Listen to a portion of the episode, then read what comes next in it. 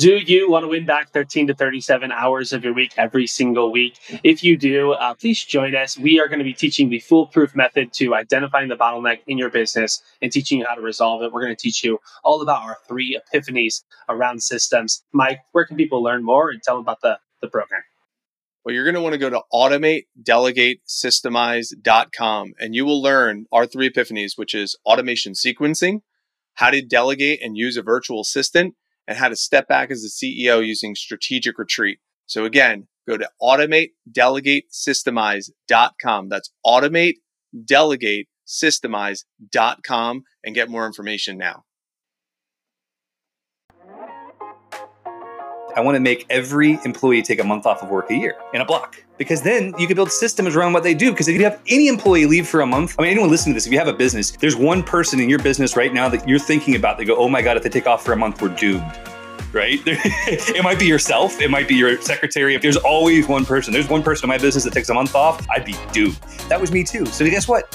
Okay, let's face our fears. Let's overcome them. Let's say, okay, guess what? Office manager, you get June off. You can't come to the office. You can't reply to emails. You can't answer your calls. We'll call you once a week with an update if you want us to, and we'll give you a list of questions that we have in that amount of time. But until then, we need everything SOP'd. I want to have a VA over your shoulder on your computer, watching everything you do and taking notes and building SOPs. If they can build a standard operating procedure for everything you do, not because I want to replace you, not because your job is in jeopardy. Hell, I want to give you a 50% raise every year if I could. Like that's the goal. But it just creates so much more cohesion and peace Welcome back to the Better Than Rich show. We are here today with Eric Farewell. And this is a really fun conversation because we have not had someone who has such an ability to navigate risk quite like Eric Farewell. This was a really fun conversation. We get into topics of self control and we talk about business. We talk about his passion for flying. And I thought it was really fun that he lives like 90 minutes away from me. He lives in Lake Wales versus Tampa. He's like, oh, yeah, instead of driving to Tampa, I just take my plane and he flies from Lake Wales to Tampa. So instead of it taking 90 minutes, it takes him 11 minutes. And I was like, oh my gosh, this guy's really fantastic. We have a great conversation about core values, about hire and firing staff, how he does it properly. And if you don't know Eric Farewell, he's a lifelong entrepreneur. He has a great book called Farewell to Normal, the transformational guide to adventure, excitement, and personal happiness. He has been in business. He started working when he was at seven years old. Uh, his first successful business was 13 years old. In 2011, he launched a business in an impossibly small niche. And using a very specific blueprint, they became the 500 pound gorilla in the industry, bringing in millions of dollars each year while building systems and hiring the right people that allowed it to grow while he now works less than three hours a week. And uh, he says in this episode that he's looking to join a community that is only at $15 million in order to join the communities. That's where he's at on the spectrum of wealth, which is pretty exciting. And he has spent the last 20 years in constant physical pain after breaking his back twice and just emotional pain after losing his brother and countless friends, but refuses to fall victim and be prey to any of the circumstances. Uh, his sister recently a quadriplegic. It's just fascinating to see how he navigates life. He's uh, married for 14 years. He has his three children, and in his spare time, he is one of the top leaders in an entrepreneurship organization and a great friend in the Front Row Dad community. So get ready for another great conversation with Eric Farewell on the Better Than Rich show. Welcome to the Better Than Rich show with your hosts, Andrew Biggs and Mike Abramowitz. The Better Than Rich show helps ambitious leaders who are on a mission to leave the world better than they found it, change their perspective on what's important, increase their income and impact, and systemize their life and business. If you've ever struggled with finding your purpose, have felt disconnected or distracted, or found yourself going through the motions, this show will remind you that what you do matters and will re inspire you to chase your highest dreams. It's time for you to become better than rich. All right, Eric, welcome to the show, man. How are you today?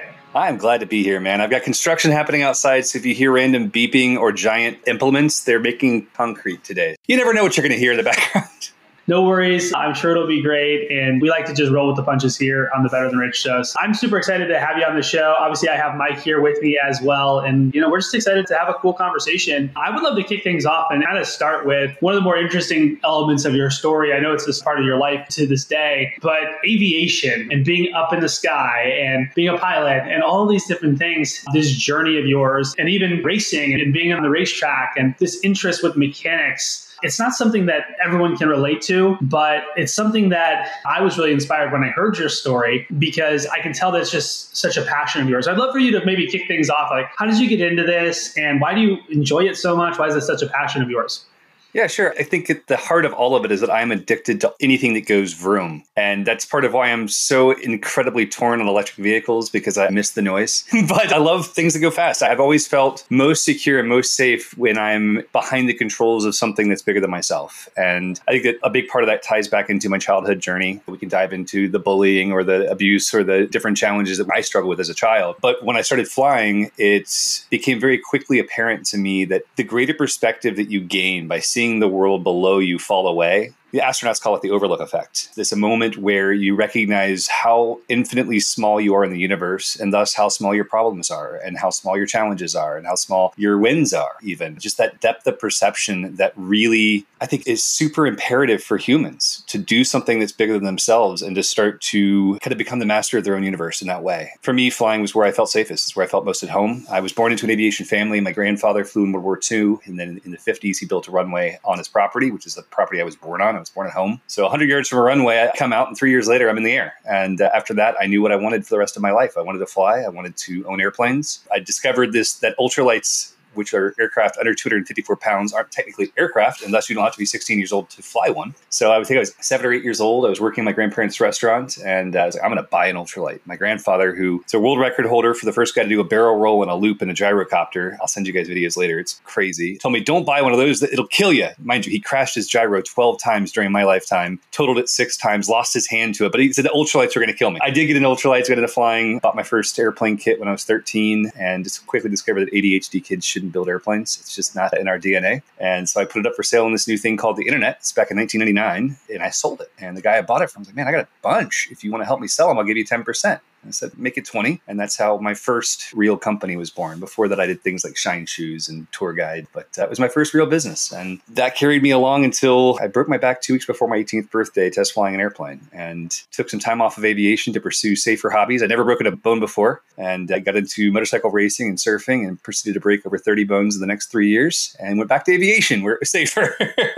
so there's your very long winded answer to how I got involved in flying if I heard you right, you broke your back and you said, "Let me go to motorcycle riding. Let me go to race cars." And the, yeah. Well, in theory, it sounds safer. I've never been hurt on a track, knock on wood. I have had more than my fair share of accidents off track. Deals Gap in Tennessee and North Carolina uh, border. I crashed five times in one day. What I find interesting, Eric, you and I had a conversation in Austin. We're at the dinner, and I asked you, what are the feelings that you have when you're going through this? Is it an adrenaline rush? Is that the addiction? Is the addiction like, oh my God, I feel like this burst of energy every time I do it? And I thought your response was pretty unique. It doesn't matter how I remember it, but what would be your response to that now? I don't get adrenaline rushes. Unless blue lights come on behind me, I very rarely do I get a high from an action that I've done. There's some things with my wife you might bring up. But aside from that, I have a lot of energy, but my energy is pretty much level. I don't have these crazy high endorphin hits from skydiving or racing cars or anything. There are certainly times when you almost lose it, you get that. But my goal is never to have an adrenaline rush. I have plenty of friends who are adrenaline junkies. My little sister was the queen of them all. It still is. And she loves that boost, that rush. When I get the rush, I know I've done something wrong and I don't want to be that close to death. I was having a conversation earlier this morning with another front row dad, actually, and longer form conversation than I'll bring up now, but I had the question asked of me recently. It said, Do you value birthdays?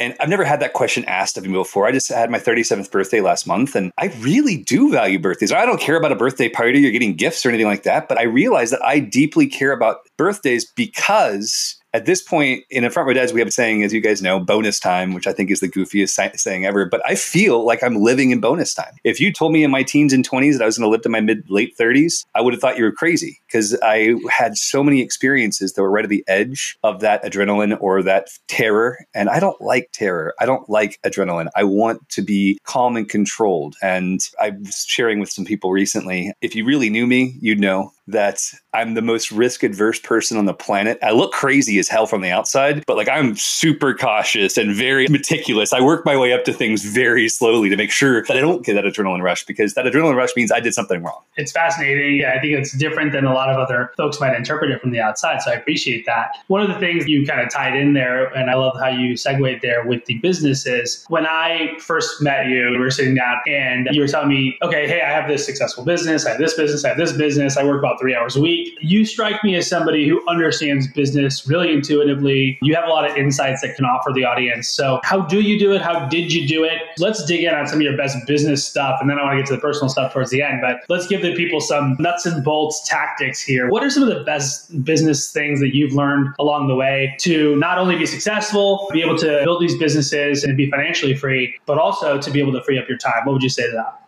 Obviously there's many different directions we can take this and i think that the first thing i want to say is to put a huge asterisk over my business success and that's to say that there's so much that i don't know there's so much that appears to be luck. You guys have read Good to Great. I think I see it on the shelf behind Mike there. But there's so much that appears to be lucky or appears to be right place, right time, whatever it may be. And there's a ton of stuff in business that I'm just terrible at. I think that one of the best things I can leave you with and the listeners with is if you're terrible at something, don't do it. You know, I had a conversation just this morning and the guy was like, man, I want to be a really good leader. Right now, I'm a great operator, but I want to be a visionary. And I was like, why? Great operators are the hardest thing in the world to find. It's the number one position I've hired for over and fired for because when it's not a perfect fit, it is really hard to find the right person. And sometimes it's just the right person for right now finding an operator is brilliant, but really, if you can focus on what you're strong at and then be willing to relinquish what you're not and understand that you don't have to do it all. The book, The E Myth, deeply, that was probably my first introduction to this over 25 years ago. This idea that we have all these different hats to wear, but if we can relinquish the hats, we can actually wear the one we want. There you go. See, Mike's got it. He knows. Actually, I have a copy up there also, right there. These different books that we can use to help us better refine who we are and where our sense of strength and power is are really crucial. And we're all in front row dads together, so we have this baseline. But the reality is, we start with us first if we can work on who we are, to sit in presence with us, to overcome our fears, to look at our demons, and then to be who we're meant to be on the other side, that's where we can start to bring the value to our families. That's where we start to bring our value to our businesses. Man, your question is so broad. I'm trying to decide. One of the lines I used to many lifetimes ago, I had an internet marketing business and I would speak on stage and sell courses and all these different things. And I think 15 or 16 years old when I did my first speech. And as a 15 year old, 16 year old kid who's six foot four and 120 pounds, you have to imagine that you kind of catalog any wins. You get a good joke in, you're going to remember that joke for life. I did. All right. I used to say out from stage that internet marketing is the only business in the world.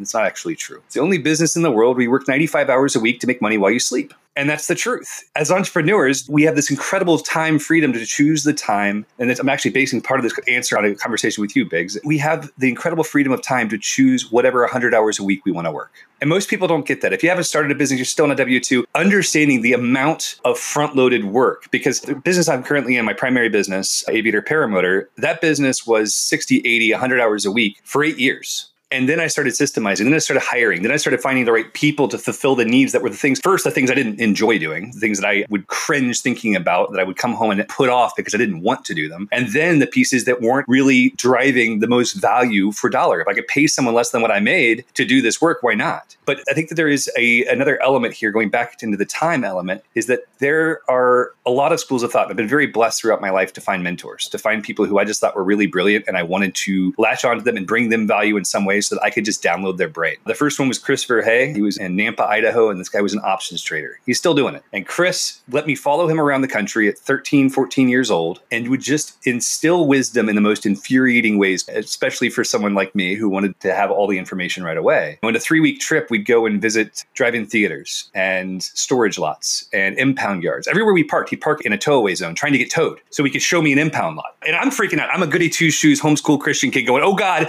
we can't park there. Oh no, there's a reason, there's a reason. So three weeks of this, pick apart lots, you name all these different places. At the end of three weeks, we're driving to the airport. He's like, Eric, you know what I taught you? I said, no. So I taught you the value of space. The same 10 foot by 10 foot section you could park a car in could be turned into a movie theater. And that movie theater can make $10 every two hours. Or you could turn it into a pick apart lot where you might make 500 bucks over two years. Or you could turn it into an impound lot where you're going to pay $300 an hour to get your car out because you need your car back. There's always different value in the amount of space. And this could be physical space or virtual space, etc. He had many other lessons, but one of the most important lessons he taught me was about time He told a story which is too long to get into that the punchline is what's time to a pig. And my wife and I still use this all the time because some people don't value their time the way they should. But to me, what the biggest takeaway was that wealthy people never have time. They choose to make it or not. I'm choosing to make the time to be with you guys right now because I deeply value who each of you are and I want to be able to give of myself any way that I can. I chose to give my time to their front red this morning. I choose to be present with my kids this afternoon and make sure that they have time that I'm focused on them. My phone's out of my hand. There's no other task. Every night at 5 p.m., I walk out of my office, I step onto my deck with my wife. It doesn't matter if I've been working or playing video games, whatever I'm doing, but on my deck with my wife, we light a fire, we have a conversation. There's no technology. It's our time to be present and we made that time. This is new. This is as of since I guess November we started doing this. Guys, this practice is beautiful. The ability that my wife knows that at 4:59 my laptop's shutting I'm walking out that door no matter what I'm doing, I'm going to be present with her for the next 90 minutes. And I didn't have the time to do this. I usually have a call that starts at 5:30 every night. It's a call with my friends playing video games, all right? This is not a serious call, but this was like part of my life for the last year and a half, 2 years. And I pushed that off. I made the time. I made the space. So I guess this long monologue to say that as that impacted me and a conversation that Andrew and I've had about this use of time as we're starting up businesses, which I just bought another business in December, which is a race series for airplanes. It's all about how quickly you can take off and how quickly you can land. It's called National STOL. I feel the pressure. I know the pressure of that startup phase. But instead of being controlled by it, I've learned for the first time, which I didn't have this three years ago, guys. This is a new development. I've figured out how to have boundaries that work. Holy crap, guys. It's a whole new world. Just think that the more you can look at time as something that you can control and that you're in charge of. I wish that someone had told me that sooner because it took me 20 years to learn the lesson I heard when I was 13, 14 years old. I definitely am loving this because this is stuff that we talk about in our inside of Better Than Rich and inside of our community about boundaries and winning back your time to spend time on what matters most. So this is like everything that we talk about because Andrew, myself, most people that listen to the show have been inside their business, like you said, working those 60 to 100 hours a week, being overwhelmed, time stretched entrepreneurs trying to, whether it be make ends meet or build something or create something or live their passion, or it's, oh, I'm only going to do it for this season. And then the next thing shows up. And it's like, oh, no, no, no, but I'm only going to do it for this next thing. And then the next thing shows up. And it's like, there's always a next thing. And I really love what you said about creating these boundaries and having this awareness in your mid to late 30s to make certain things non negotiables. I did want to take it back to one thing you said about the operators and the roles and everything just for a moment. The first question that I have is you said after eight years of working 60 plus hours a week, you finally started hiring on some staff to win back your time. And I think there's some listeners that probably could relate to working 60 plus hours a week right now and are interested in who are the first people, who are the who's that I should start looking at to start winning back some of my time. If I've been at this grind mode or working inside the business for eight years in your case, how did you start? If I know it was a couple years ago, but maybe what would you say? Whether it's like today's version of Eric or it would be that version of Eric that was experiencing it. Anything that you could draw from that that could be helpful.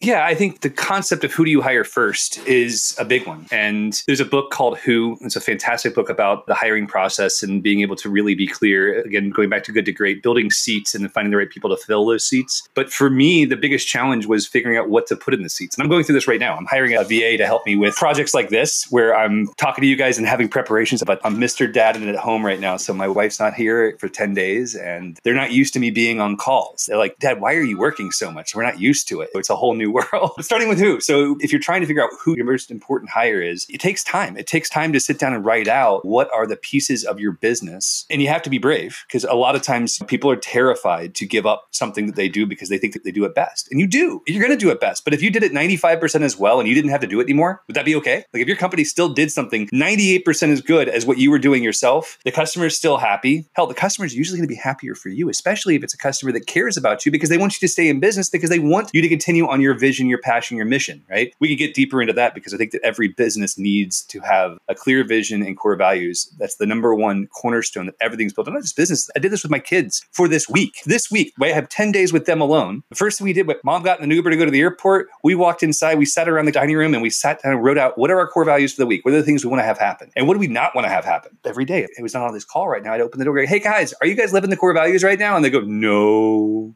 because they know because they have this vision that's posted up on the kitchen fridge. They know what this week's going to look like. They designed it.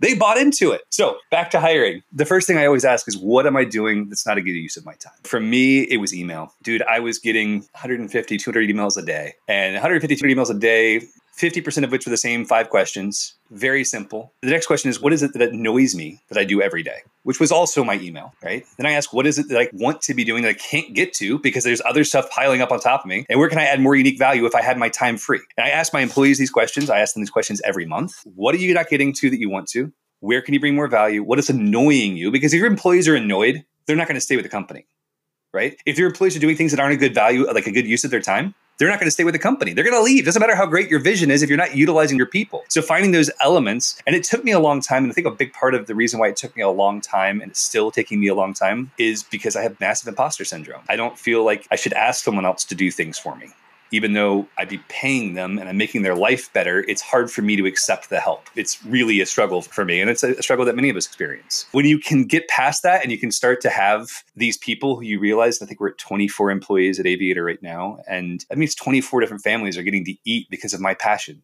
because it's something I believed in and the vision and the mission. It means that the number of people we're impacting in 2018, we had four employees with almost the same revenue we have now. We've grown but only 20% but we went from training 66 people how to fly, which our big belief at Aviator is that we believe that when you learn to fly, it helps make you a better person because it shifts your perspective and helps you overcome your fears. It allows you to have to do something superhuman. So it allows you to take back that shifted perspective back to your families and become the better person for who you should be in the rest of your life. It's not just a goofy thing that you fly a butt fan around, it's actually valuable right? So now instead of 66 students a year, we're going to train about 300 this year. And we're looking at more acquisitions to be able to increase that number to our goal of 1,000. It's neat because it's terrifying to let go of things, but once you can, your vision can become what you actually wanted it to be. You know, I had a big vision of training 5,000 people a year, and there was no steps to get there until I hired the right people to actually let us scale. Well, I love this, man. I mean, basically everything you're talking about is a lot of what we teach. And it's funny because I was like, hey, this is what we teach. You're like, I'm the result of everything that you teach. I can be your success story without having to go through going through your program because you basically followed our program without being a client,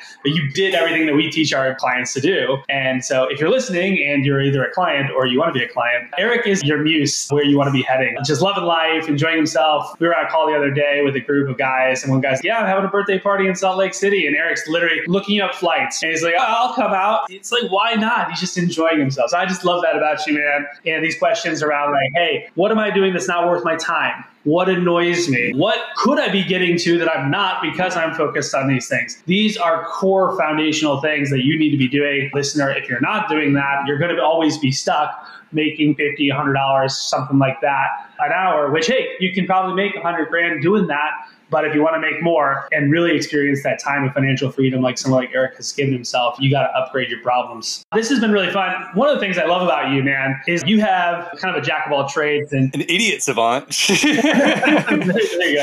but it's like, I think that you have this sort of like hardcore business knowledge, but you also have this softer side, right? And you have this side that you mentioned earlier where, hey, I had to do a lot of personal reflection. I had to look in the mirror. I had to ask myself, what demons do I have, right, that need to be exercised? And feel free to share whatever direction you want to take this. But what are some of those personal things and how you've grown as an individual, as you self actualize, how you've grown as a father, how you've grown as a husband that have been really meaningful to you, that have turned you into a better person and probably a more fulfilled person? Oh, man, there's so many elements of this. The first step I took, which is makes it easy, I tell everybody if you don't have a therapist, stop going to church if that's what what you do every Sunday. Go to a therapist every Sunday. Start working on your inner self. Don't actually stop going to church. I'm not here to tell you what to do with your religious life. All right. But there's so much value in diving deeper into who you are as a person and what's going on with you. Talk therapy is a great way to start. And if you think you had a perfect childhood and you have nothing to talk about, cool. Good for you. That's a perfect time to start. Get a perfect marriage, no issues. Perfect time to start. If you have anything going on that is a challenge, perfect time to start. That journey of self discovery and self reflection, I didn't have the money for it.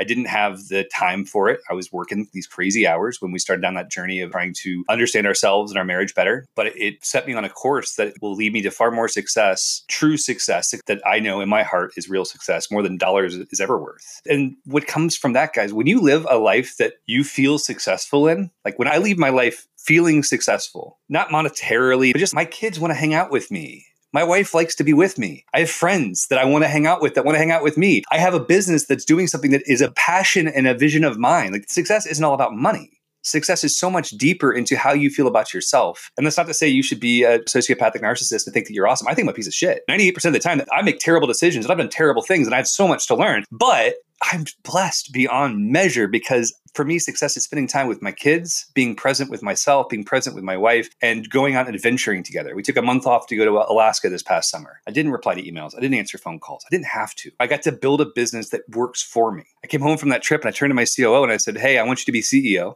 And I want us to, our first act to be, we already have unlimited time off. I want to make every employee take a month off of work a year in a block because then you can build systems around what they do. Because if you have any employee leave for a month, I mean, anyone listening to this, if you have a business, there's one person in your business right now that you're thinking about, they go, oh my God, if they take off for a month, we're doomed right? it might be yourself, it might be your secretary. If there's always one person, there's one person in my business that takes a month off, I'd be doomed. That was me too. So guess what?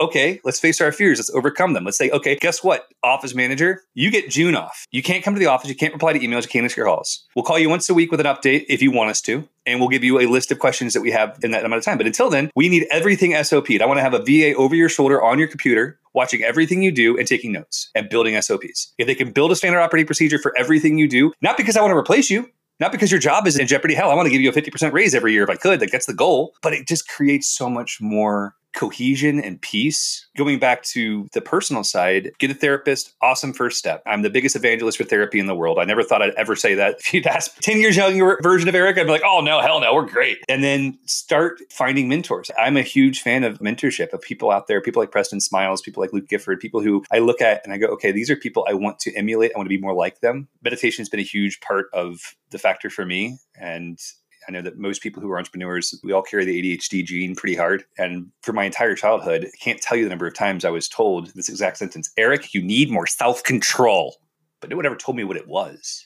And I remember my first meditation retreat. We're sitting we're breathing, we're following the leader. And after about five minutes, and he turns, he says, Gentlemen, what you're experiencing is self control. And I went, What? This is what it is oh my God, just breathing being aware, being present. And like, you're right. This is self control. No one told me what it was except that I needed it. And now I have a tool that I can get back into that moment. 20 minutes ago, I'm walking through and I see my kid's room's a mess. And my son wants to play video games. I'm like, hey, buddy, your room's a mess. You have to have your room clean before you play video games. He's losing his mind. And he's a strong young man and he's sharp and he knows what he has to have done and my brain goes to fight or flight. Like I want to just, dude, what the hell? You know what you're supposed to do. But instead, I stopped, my hand on my head, a hand on my heart. I just stood in the hallway and watched him lose his mind and breathed. And 40 seconds later, he calmed down and he expressed why he was actually upset, what the deeper meaning was behind it. We talked through it. I didn't have that skill. I didn't have that tool in my toolbox. That personal journey doesn't have to start when you're wealthy, it doesn't start when you're poor. If you take the time to be introspective and to really do the work now, no matter where you are in life, it's better. And like to make it very clear that I still don't have it all together. And Andrew, you know this as a bandmate. Part of my biggest challenge is my health because of my pain. It's really hard for me to get in shape that would help my pain reduce. 10 days, my wife's out of town. Again, creating new constructs. She's not here, so I don't have to validate with her. I don't have to embarrass myself if I don't follow through. Right. So it's an opportunity for me to create new trends and new patterns. This week I'm working out every single day. I'm in so much pain physically right now.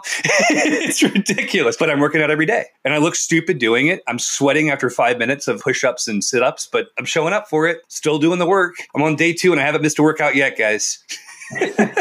there you go. And I really appreciate the answer, man. And I also just want to honor and appreciate you for the humility that you bring. It's admirable because for someone to be as successful as you are on paper, so to speak, but to also be humble, I think it's kind of a rare combination. So I just want to reflect that back to you. So thanks for, you know, being so humble. I hope it's not a rare combination.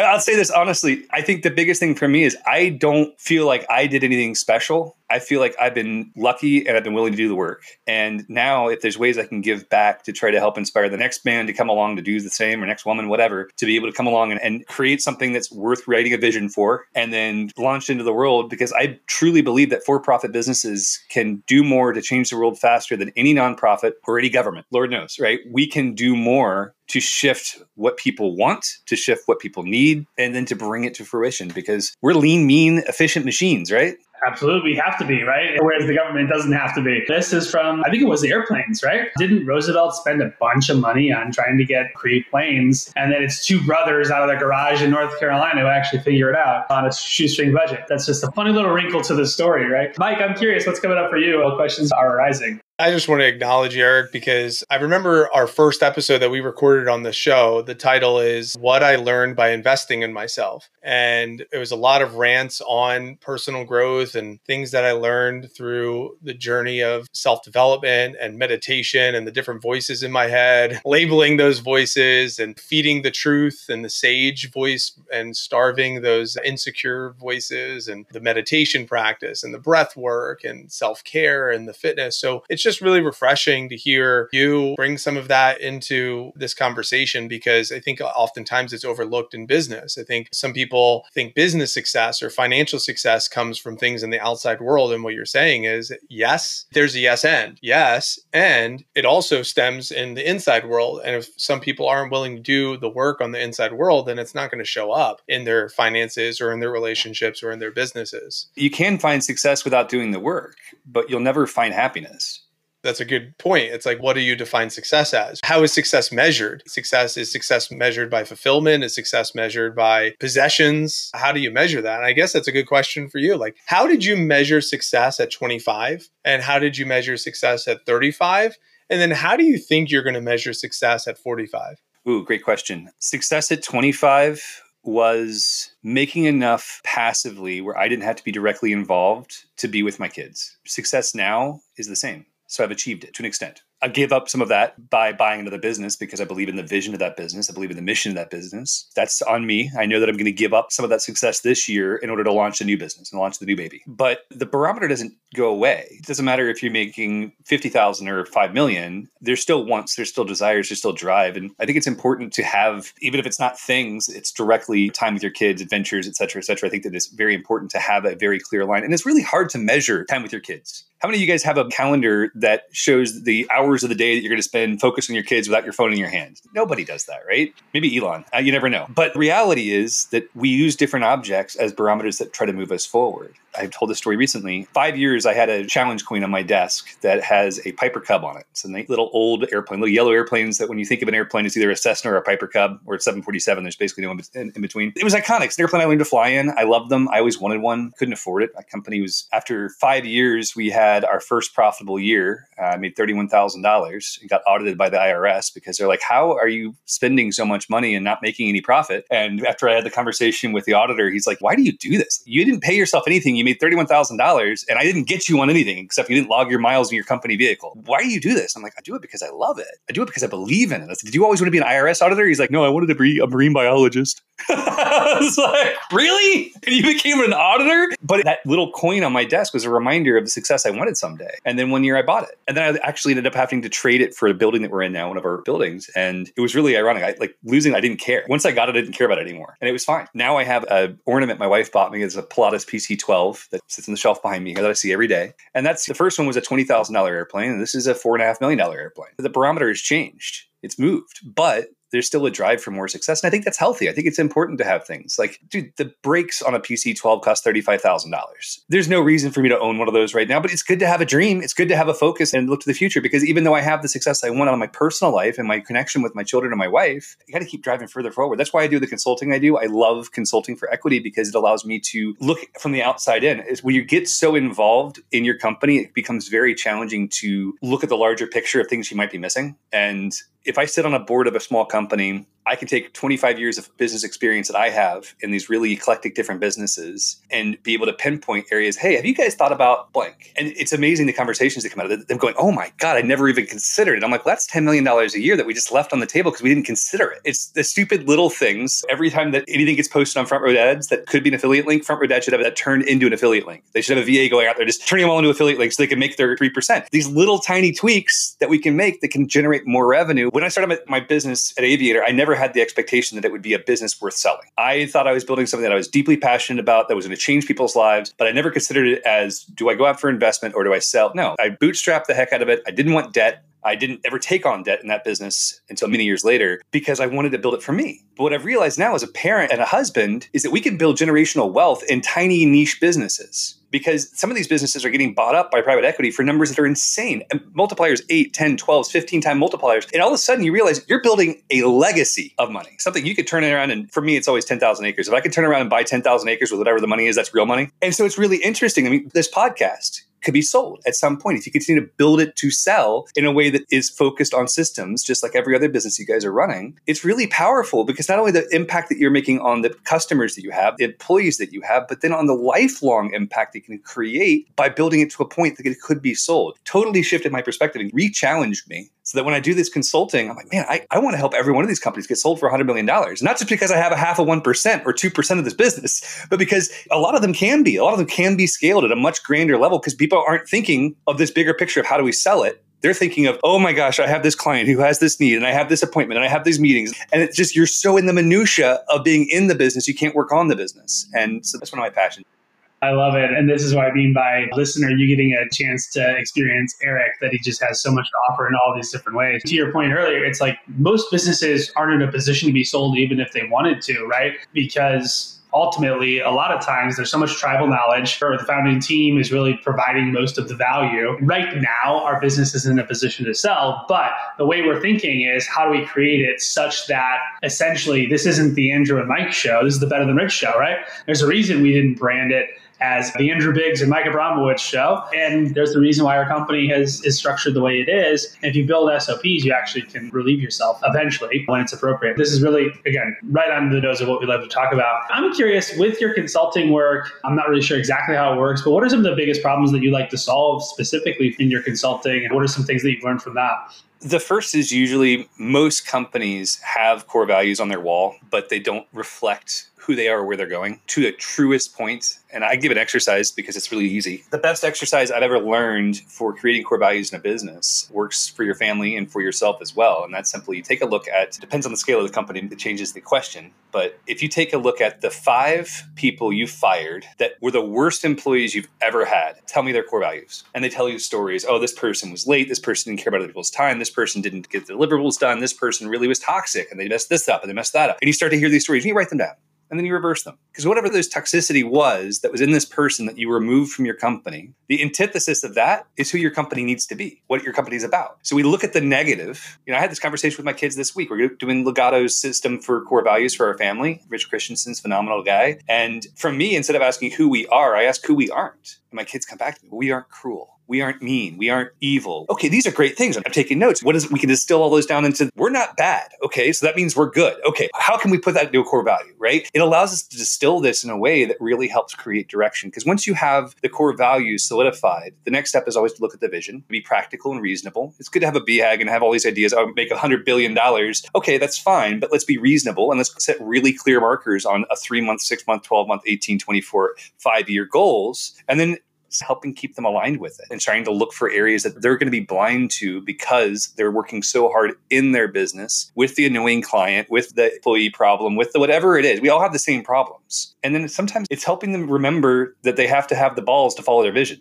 Yeah, I was going to say there's no need to be politically correct on the show. You're good. Just let it fly. But no, because I mean, we get so emotionally invested in our people. I was at a room of 700 entrepreneurs in EO events, DC two years ago, and a gentleman stood up on stage and he asked every CEO, he said, "How many of you guys have ever fired someone too soon?" And not one hand was raised. But it's really hard to remember and when you have someone like me behind you, let's say you guys have 10 employees and we decide to work together. And I was like, hey, happy to help. And here's how it's going to work. And we meet every month. And basically, it's a board meeting. We just, you update me on what's happening. I update you on what my experiences are in those areas. And you mentioned the same employee for three months. Three months, you talk about your frustrations. My barometer is always if I go home from the office, and the first thing I mention to my wife is this person that's annoying me there's a problem with, it's already gone too far. Fire them. They're gone. If it's coming in between my relationship with my wife, it's already gone too far. And the number of times that I've failed at this is embarrassing. so I look at my failures and I just try to find ways to help other people not make the same mistakes. That's a pretty good one. I'm like thinking back to how many people I've let go or stopped working with or they left. And I'm like, yeah, they were the ones I talked to my wife about, and the ones that I rarely talk to my wife about, those were usually uh, really good people. So that's an actually pretty good little nugget there honestly, for you guys, because of the business that you're in, this is as valid for customers as it is for employees. Because the moment you have a bad customer, you're going to pour 10 times more energy into a bad customer than you are a good one. And it's going to rattle around in your brain and keep you from sleeping. And it's going to be the thing that's a pain point. I've had customers that were financially really great customers for us that became very toxic. And I write them an email and I'm like, here's your $23,000 back. And they're like, uh? And it just deflates the situation. Now I don't ever have to talk to them again. I don't have to think about them anymore. I know I did the right thing. There's no question. I gave them everything they gave me, plus everything I did for them. Okay, Bye. It reminds me of the Bronx Tale. Sonny, is Sonny's like, "How much does that guy owe you?" And he's like, hundred bucks, man." It's like, cool. You got him out of your life for a hundred dollars. You never have to talk to them again. It's so true, and, and you can almost start to make the mistake of like catering your business to the problem children, and it's like, wait, ten percent of my, five percent, one percent of my clients need this, and I'm going to go create it. No, why don't I focus on the 90, the 95, the 99% who actually want what I'm already offering and are super happy? And what are their needs? Instead of trying to chase after this person. Because the thing is, there's some people who they're just never going to be happy no matter what. You can bend over backwards. And it's not our job. It's not our job. As much as we want to make it our job because we feel like we have something to bring to the world, the more we try to do, the harder it becomes and the less they actually gain value, the less we gain value. It's a lose lose, whether it's an employee or a client. I know you mentioned very quickly before we head for our three questions and the exit. You mentioned EO. Uh, I know this is something that you're over in not too far from me in Tampa, over in the Lakeland area, and we had a quick conversation about entrepreneurship organization. And I know you mentioned this event that you went to. How has EO played a part in your life and as a business owner? If it would be EO, I know it's like they have the requirements. You got to be at what certain benchmark million dollar net worth or something like that. You got to prove or ten million dollar business. Yeah, million dollars in annual revenue minimum is for most chapters. Some chapters it's higher. I've heard that Mumbai is 20 million or something. I don't know, but there's some big businesses in India. It makes sense. Yeah. What has been like the benefit. You're surrounding yourself around everyone who's made has at least a million dollar revenue, annual revenue for their business. Why would you want to surround yourself around those people? Obviously, it's a pretty simple question, but like some people might say, I got to pay just to make friends with these people, right? I got to pay to join or pay to play or anything like that. Some people are like, no, I'll just figure it out on my own. I don't want to pay this much money or thousands of dollars a year to go learn from some other people. What would you say to that person? Man, I brought up mentors multiple times. I have a mentor who is doing close to a billion dollars in revenue.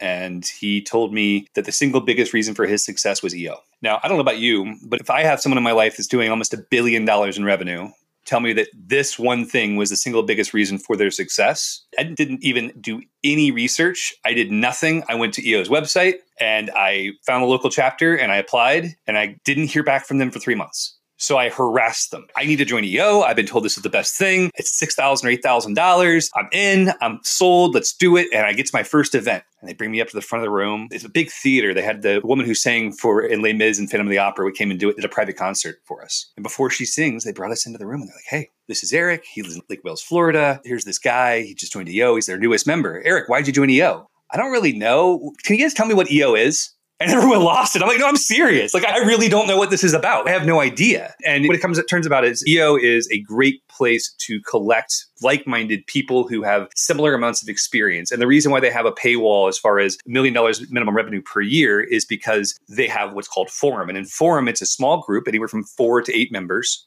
generally. And in forum, we don't ever speak with advice because everyone else in that room makes at least as much money as you, has at least as much experience as you, and they can figure it out. So we respect each other enough to not offer advice.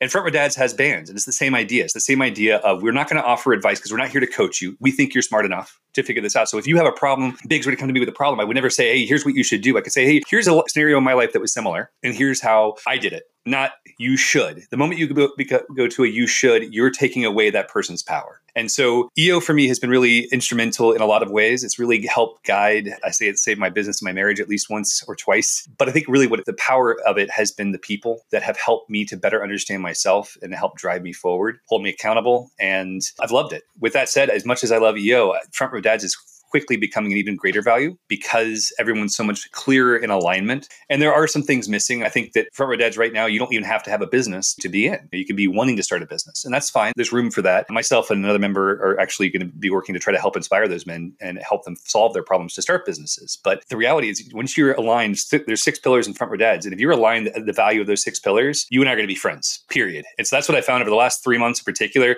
my day is full of hanging out with front row dads. If I'm on a meeting, it's probably a front row dad. And EO has become less and less. I used to have to run over to Tampa, hop on my airplane, fly to Tampa multiple times a month. And now it's like, oh, I'll see my forum. Just went to Cuba with my forum. We had a great time. But that's enough. It's just changed my perspective. But I think that having those groups of people to help challenge and inspire us is incredible. I think that if you guys are eligible for front row dads, join. If you're eligible for EO, join Vistage, join YPO, join. If you're in YPO, you hit my goal point. That one's what, $15.6 million in revenue a year or something like that and under under 45 years of age. It's a little more elite, but it's pretty cool. It's neat to have those goals for ourselves too. All I heard was you took a flight from Lakeland to Tampa, and that's like a 45 minute drive. And I'm, oh, that's pretty amazing.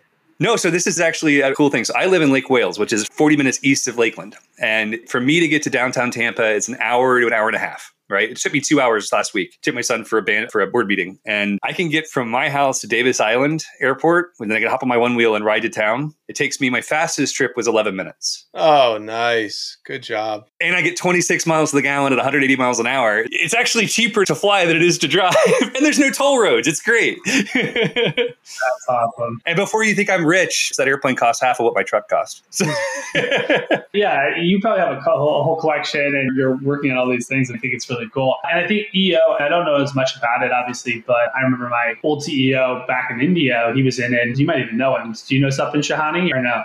I don't think I do. The name's familiar. Maybe. Yeah, he just had a massive exit out of it and, and, sold the company. But yeah, he's a good dude for sure. So, hey, we always ask our guests three questions on every single podcast. I'd like to ask those questions of you. The first one is, what do you think the world needs most right now? Gotta love ending on deep, heavy questions that I give you crap for not giving me time to prepare, but you gave me the questions, then asked me to talk about other things for an hour. So you gave me no time to prepare. What does the world need more of? My initial gut is gratitude. I think that when we live in a place of gratitude, we live outside of fear. And when we live outside of fear, we can live in a place that we're fully living in faith and in love and in a place that allows us to better see why we're here.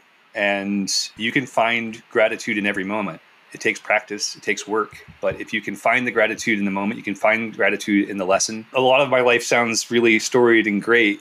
I've experienced so much loss in my life from friends. My brother passed away a few years ago. My little sister just became a quadriplegic in 2021. The number of elements that would pull me out of gratitude are insane. But I want to sit in gratitude so I can be who I'm supposed to be. So I think if we could start there, that might be a good thing to do. it was powerful when you shared a story about your sister and how she's responded to that, and a testament to her and just you and your whole family and everything that you shared at our dinner in Austin. So, our second question that we like to ask is what are one to three books that you think people should read? Psychology of Money is phenomenal, fantastic book. I've read it twice, three times. It's quick, succinct, high quality to sell. Another great book, short, quick, sweet read that really helps fill you define your offer so that you can plan for the future. And then I had written down good to great, but I think that I would go with the happiness advantage, especially as parents. The happiness advantage is a fantastic book that kind of drives deep into the idea that we can shift results simply by creating a little bit of happiness ahead of time. Really interesting book. Fantastic. And the final question is what does it mean to you to be better than rich?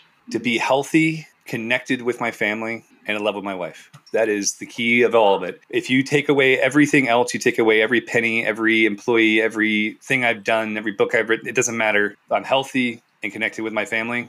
That's all I need. Hey, thank you so much, Rick. I know the book Farewell to Normal. It's on Amazon. The Transformational Guide to Adventure, Excitement, and Personal Happiness. Is would you recommend just going directly to Amazon, or is there anywhere else that you recommend if people want to stay in touch or grab your book or anything? Learn more from you. Yeah, check out Farewell to Normal on Amazon. It's a book that was written and it was finished in 2020. It kind of drive, drives through some of the lessons I've learned along my crazy adventures and different ways that I guess my life got here. I wrote that book in protest. And my publisher told me I probably had five books in me. At this point, I think I have a list of around 30 to write and no desire to do so. I don't want to do the work, but I'd be honored if people read it and they let me know what they think. My contact information's in the book, but uh, you can also find me just everywhere. Eric Farewell, E R A C F A R E W E L L. I think I'm the only one in the world with that name. So pretty easy to reach. And I'm happy to have conversations with anybody I can. I try to do one meeting a day so that I can honor my wife and my kids. But if you reach out, I will make time for you. Fantastic. It's been so much fun, Eric. Thank you so much. Maybe ChatGPT can help you with those 30 books. Let's see what we can do there. But hey, man, this was super fun. We really appreciate it. I know I got a lot of value. I'm sure, Mike, you did as well. Thank you both for your time. And listener, thanks for your time as well. And assuming that this episode has helped you, it's your turn to help others by sharing this with a friend.